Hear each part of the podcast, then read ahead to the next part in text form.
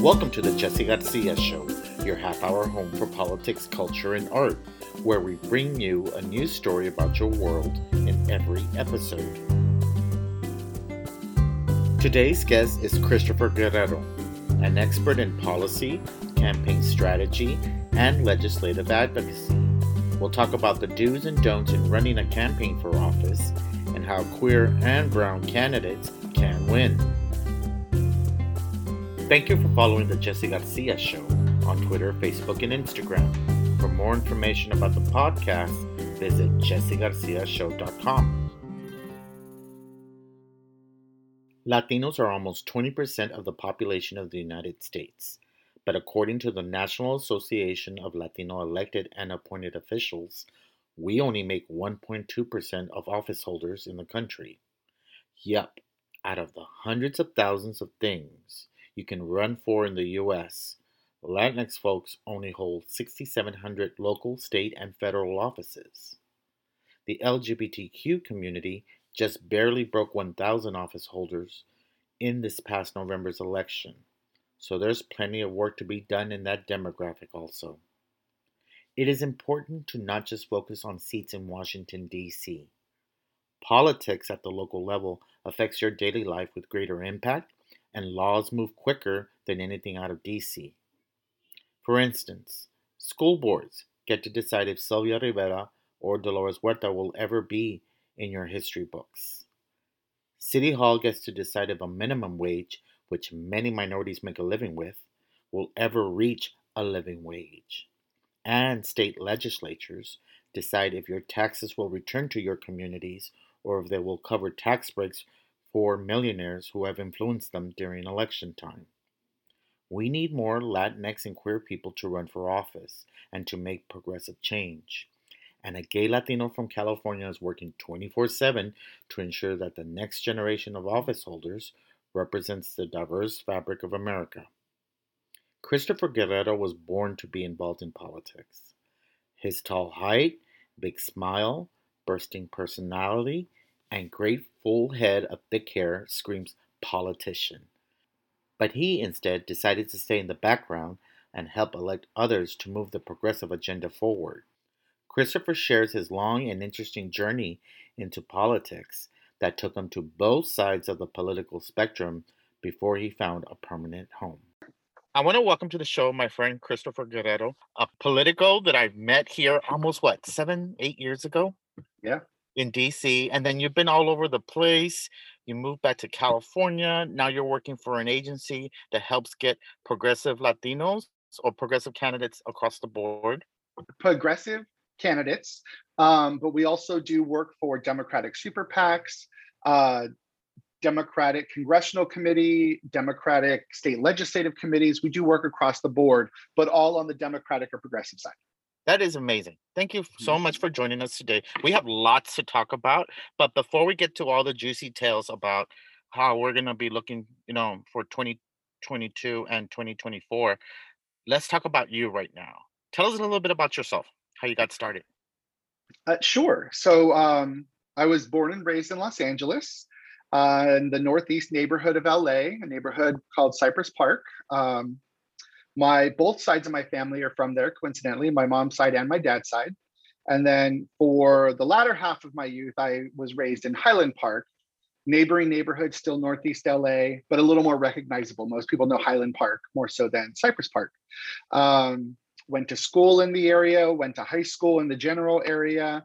Um, so you know i'm a southern california boy i'm an la area boy and you know, decided to get out of the area and wanted to get as far away from Los Angeles as possible while still staying in California. And so I decided to go to UC Davis up by Sacramento, which was, you know, precisely that, as non-LA as you can get, but still being in uh, in California. What did you major in? So that's an interesting question, actually. So it started in junior college. I did go to junior college for two years and then transferred um, but I did a music conservatory in junior college. I originally oh, wow. wanted to be a performer. So I went to a program called the Citrus Singers. It is a music, dance, theater performance program um, that d- feeds a lot into local community theater, uh, a lot of Disney cruise ships, items like that. And some of our more successful members have been on Broadway and have taken it all the way are now on TV. So it's a pretty renowned program, the Citrus Singers at a Citrus College. But I think I picked up early on that that was not meant to be, that I was not going to go on and be the star. Um, well, not yet. There's still there's still some years, so. But I would actually, well, maybe we'll see. But I will actually say that the the discipline of that very intense program did train me a lot for what you know we do today in the political atmosphere. So um, I value that training very much, even though it wasn't the field I went into. So I did decide to transfer to UC Davis and I majored in political science. I got a minor in gender and sexuality studies. One of the first colleges to have a program like that. I think UCLA had LGBTQ studies first, and UC Davis was catching up, um, but still on the forefront of, of those programs at universities um, way back in the day. So, but my intention was to go into government and politics. And so I guess I'm one of the few people who actually studied political science in college who actually went on to do you know, actually. politics. So that is um, a great background to have. And you, yeah. you, definitely, when you walk into a room, Christopher, I've seen you. You command a presence. You can project your voice across the room. So your theater training really helped you out. Definitely uh, getting you noticed as soon as you walk walk into a room. So what made you get into politics? So a lot of that um, comes from my family. My family has been very politically aware, very politically involved.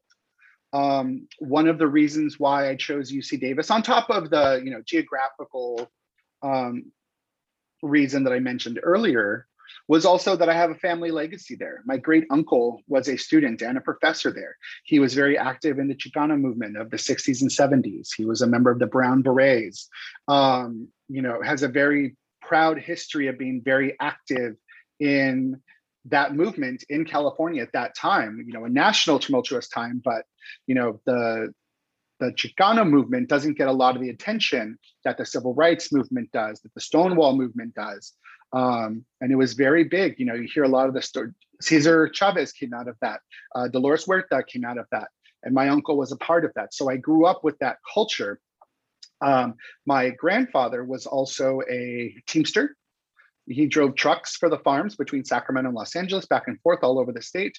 He was very active in labor politics which were also very prevalent in the 60s and 70s, you know, especially around the Chicano movement. The Teamsters were very active in that movement. Um, and he was very active in LA politics, just as an activist, as a concerned citizen, you know, um, kind of at that time, you know, holding our elected officials accountable to the communities that work to that they worked to elect and that they represented. So I've always had that in the background. My parents were also very politically aware, but also very Republican. You know, obviously my great uncle, my grandfather, my grandparents were all Democrats, but my parents were, you know, those young uh, Ronald Reagan Republicans of the 80s. We're in a, a lot of Latino families in LA that grew up at that time, you know, went that way. We don't I don't think we speak about that enough. And we're always surprised when what do you mean 20 or 30% of the Latino community voted for Trump or voted Republican?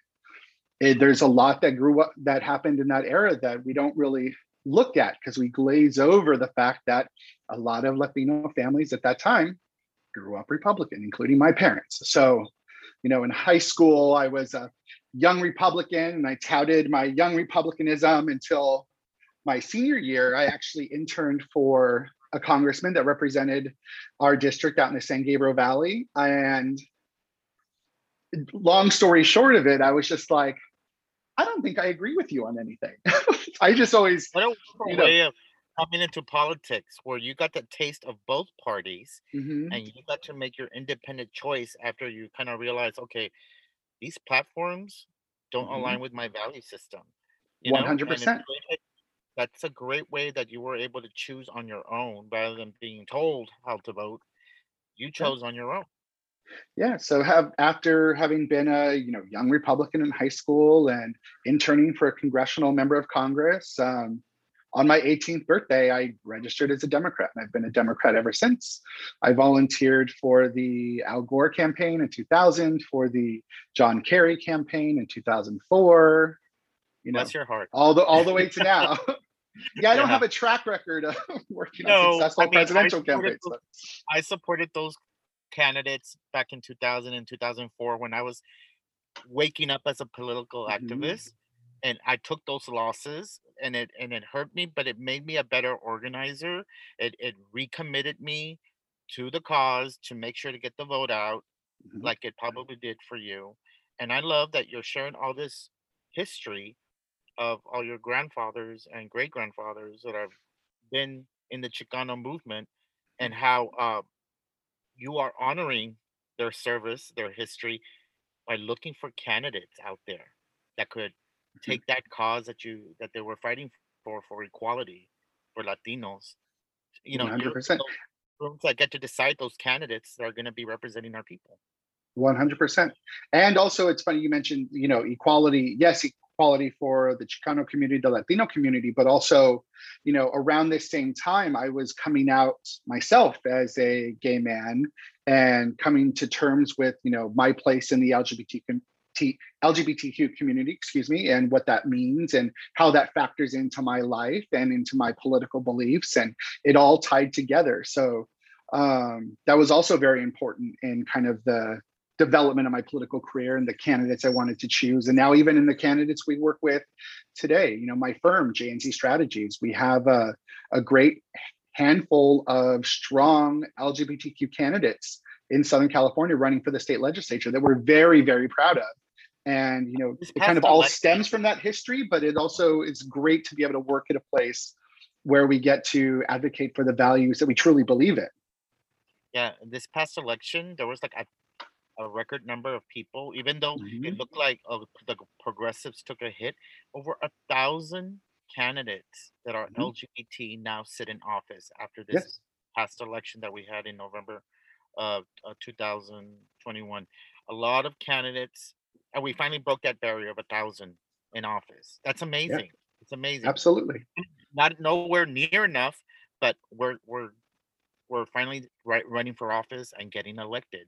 Mm-hmm. So your job is to find that perfect candidate to fill that that position. Latinos are like the largest min- minority in the United States with more than 60 million of us, more than 60 million. We make up 18.4% of the population.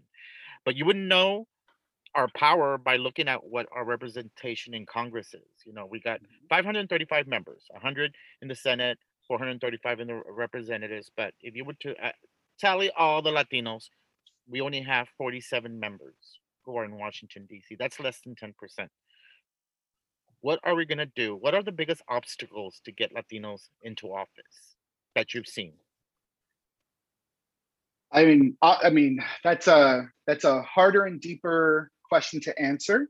Um, it goes a long way of, you know, white institutionalist members, you know, hanging on to power for a long time, you know, across many generations, not letting a younger generation come up, maybe representing an area that is now predominantly Latino, but still represented by that member of Congress who has been in that seat for a long time and is maybe still a good progressive Democrat doing right by the community, but um, ethnically does not reflect the community, right? So sometimes there isn't the opportunity for our members to step in and sometimes there are. And that's you know we've been able to see you mentioned those 47 members which is has doubled i think since i moved to dc you know seven or eight years ago maybe let's say 10 years generally. You know it, it's happening just not at the rate that you know reflects what america looks like. But you know so, we're it was kind of hard to pose this question on you because there's just so many factors out there that keep us from this office. Access to resources, access to access education. To, I mean, we can go on and on. Yeah, Act, like my point in Texas, where I grew up, mm-hmm. uh, I lived in Dallas. That was going to be my permanent home before I moved to DC, and people were always telling me, "You should run for office. You should run for office." But when I looked at these offices that they wanted me to run for, they pay nothing and I have student loans a mm-hmm. mom to take care of. So it's just sort of like I gotta look. Okay, how can I make a living when City Hall doesn't pay you enough? Yes. Or running for the state representative, the state legislature in Texas, you only get per diem. It's almost like mm-hmm. these positions were made for rich white people as a hobby.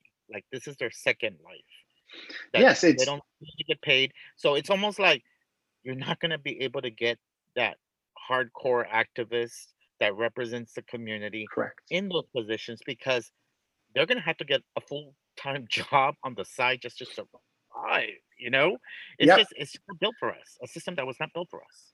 It's a it's a big deterrent. Uh, in California, we have a full time legislature, and that legislature does pay a living wage, um, which allows people that you mentioned in our community the activists in our community to run for office. Now there's the barriers of raising money to run. There's, you know, we can dive into that conversation, but you know, it's it's important or else we're going to see what you see in Texas, where you have a legislature that is part-time, meets every other year, and was designed for land wealthy landowners who were white to have those positions of power to run the state government that benefited the powerful white landowners, right? There was, it was a circular club where they just kept the power in their own reins. And we still see that today. And like the te- Texas legislature does not reflect the the state of Texas, in my opinion. There's probably a lot of Texans listening to this that may push back. And, I say this as a Californian and, and an outside observer, but it's sad because it's half of the state will be Latino soon, and it's or right. we have not reached those numbers yet. But it's just nowhere near the representation that we need in Austin. Uh, right, and then we, uh, you still are able to get leaders to step up, like Leticia Van de Putte, who has been such a great leader in the Texas legislature, and Melody Gonzalez, and so many others that are able to um, start cracking that glass ceiling, so to speak. Not to overuse that that uh, analogy, but you know it is possible, and we are seeing Latinos running for office in Texas, and you know in a good year, if we do things right, you know, we could see Ruben Ramirez, who's running in the Texas 15th, or John Lira, who's running in the Texas 23rd. We have Greg Casar uh, from the Texas 35th. You know, there's there's a lot of opportunity for Latinos, and we just got to make sure that they're well resourced, that they're building great campaigns, that they're running smart campaigns, that they're tapping into that donor network, both local and national, getting the support that they need, in winning those campaigns. And we'll start to see, you know, policies that reflect what the citizens want. So tell me, you mentioned some names out there. Mm-hmm. Who makes a good candidate? Like, what are the characteristics of a good candidate? Like, if someone's listening to this podcast, they're thinking about running, what is a magic recipe? There, I will just say there is no magic recipe. You need okay. to you need to be thick-skinned you need to be a hard worker. You need to be able to roll with punches. You need to be able to adapt. You need to be able to make spur the moment decisions. Sometimes those decisions don't provide the outcome you wanted, and you have to be able to pivot and continue going. You need to be just absolutely, I don't even know the word. You just have to be that hard working, open minded, strong person. And that's before you even start picking up the phone to call to raise money, which is the hardest part, I think, personally. That is, probably- I think, is the hardest part of running these campaigns. If you don't have the money, you're not going to be able to do the voter contact that you need to do. Uh, period. I hate it. That's the one thing that kept me from like, if I run, I have to beg for money, and I hate begging for money. I don't mind asking for money for like my nonprofits, but asking money for myself to run, mm-hmm. I would have been like, oh, I hate this part. I hate this part. And I, I don't think I would have been as committed. I mean, I it's just it's it's hard. It's hard. Yeah. And you see a lot of great candidates. You see a lot of smart people who would be great policymakers that just aren't able to crack that nut and are not able to get past that hurdle and you know that can be the game every once in a while you get that that magic person that has that grassroots movement that's able to bring uh, win the folks with them and win, but it is it is very rare and it's very hard. And raising money is such a key element. And until we have campaign finance reform, until we have publicly funded campaigns, you know, it's it's going to be very hard for some people to run for office and to really get those people that should be in office into office. Now, what are the red flags of a, person that should not? Like, what's somebody that your agency would not touch? Well, if you're a Republican, let's start right no. there. Yeah, but let's say uh, they're progressive. What are some of the things that you're like, no, you're you're not ready for this, or no, you're too eager for this, or you're you're just not well versed in the issues? I don't I don't think there's a problem with being too eager. I think eager is good. And there's a couple ways to think about what eager means. Like one of the things that, you know, also is a deterrent for people running in our community is people saying, oh, wait your turn. It's not your oh, time. Oh, there's other people in line. That's gone out the window. All these young progressives, they're no longer yeah. waiting their turn. And it's actually and, helped them. Yeah, I agree. And I I support that. So I don't see eagerness as a deterrent. Um, intention, why you want to run. Um, you look at a person's network, you look at their background, you look at their strengths. Is this something that, you know, we could actually build a campaign on? Are they in it for the right reason? And there's no perfect checklist where we go, you know, question by question to determine that. It's a lot of it is gut feelings and instinct and personal connection. Um, there are some people that want to run just to get certain issues raised you know we we our firm wants to represent candidates who want to win and go sit in the legislature or sit in city council or be the elected sheriff. Um, we probably wouldn't take a campaign of someone who's in it for the ideas or trying to push an agenda item or it, so some people issue- run for office to be a spoiler right? Oh um, we probably wouldn't take someone like that you know we we believe in people who want to do good and by doing good by being in elected office. So we make those determines on a case by or those uh, we determine that on a case by case basis and you know that's how we approach things. Same thing with the committees we work for. Um, you know when you're working with the democratic committees their goal is to get democrats elected right? So it's very that's an easier decision to make but depending on the super PAC, also depending on what you want to do. Um, we work with uh, a super PAC called Remove Ron in Florida, whose total and sole focus is highlighting how terrible Ron DeSantis is and working to elect a Democratic governor in Florida you know that's a cause we can get behind. And we've worked to cut ads for them that some of that have gone very viral and some that have been even been carried on fox news because they've carried the ad to say like this is ridiculous. And democrats think this message works. Well yeah if it pissed off the republicans and it's on fox news then yes it did. And we're very excited about that. So um but coming back to your question yeah there's there's no magic candidate. There's no magic bullet in my opinion. Um it's it's a recipe of things and you got to just see how they all fit together how they all blend together and if it fits it fits and if it doesn't you can tell and you you make that decision from there. So if there is a listener that wanted to run for office today and they're just finished listening to the podcast what three things do you recommend they do? To start one get involved in your community it is very hard to start a campaign um, when the community that you're running to represent doesn't know you. You want to be involved, whether it's through the democratic activism or through local initiatives, nonprofits, whatever it is. You know, community engagement is very important in that regard. Um, start looking at your network. Um, really think: Will I have the ability to raise money to do this. And maybe that'll determine the race that you want to you want to run for. Maybe you want to go right out the gate and run for state senate in the state that you live in. That's great but look at what the average state senate campaign costs and think do i have the network to to build that or to work towards that? And then you know and this is a personal opinion think about your life and how much of your life you want to be in the public eye Um, privacy goes right out the window when you run for office, and everything's fair game. That is very hard. Um, it's very hard on families. So you have to make that choice for yourself and for your family if you want to do that.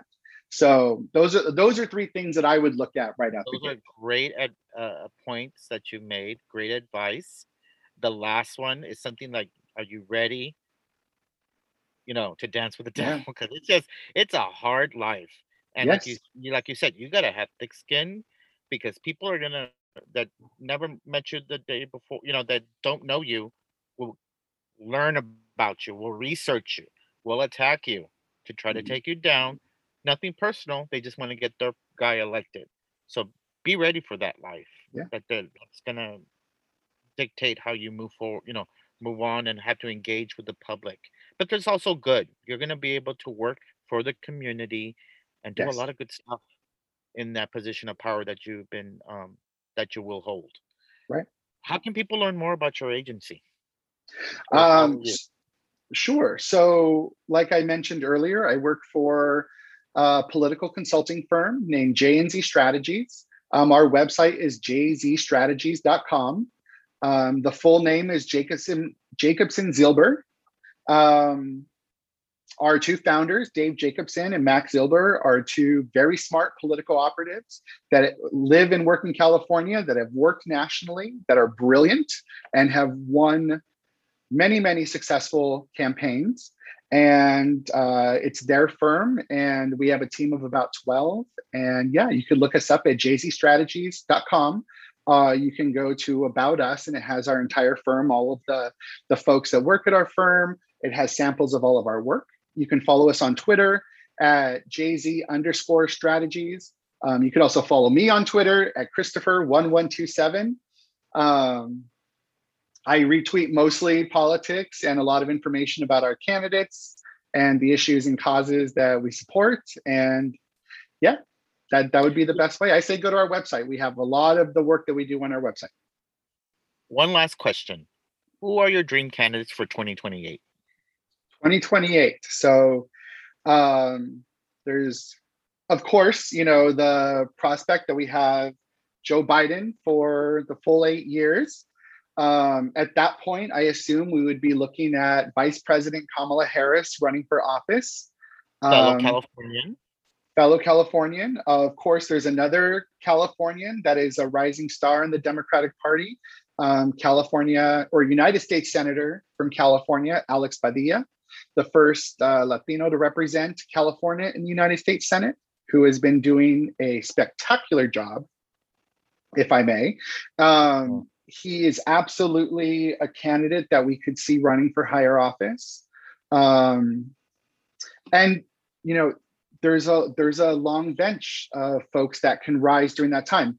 Maybe not as long a bench as we hope for, and hopefully over the next eight years we start cultivating these candidates, these senators, that the Jon Ossoffs, the the Warnocks, um, these are all people that can rise up to the challenge of running to be the next president of the United States.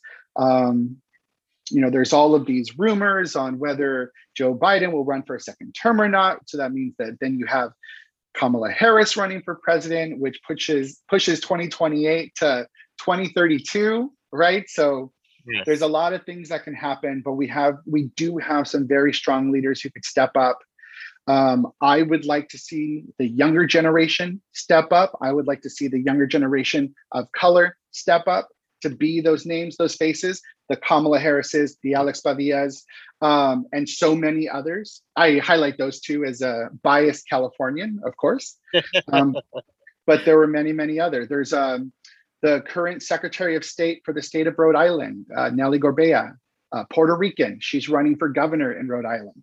If she has a when she has a successful gubernatorial term could be a national contender. You never know. There's a there's a lot of opportunity for people that are coming through the political system. And we have a lot of statewide strong latino leaders that are starting to come in and take their place make their voices heard and hopefully we see them starting to run for top of the ticket in the coming years and christopher guerrero will be there being the kingmaker i don't know about that but we'll try to do good work at the very you'll, least. You'll be working uh, those campaigns like you have done in the past, Yes. And I just want to say thank you so much for your work in progressive causes and for your friendship. And I can't wait to see you again in person, Christopher. Thank you for being on the show. Absolutely. Thank you, Jesse. This has been fantastic.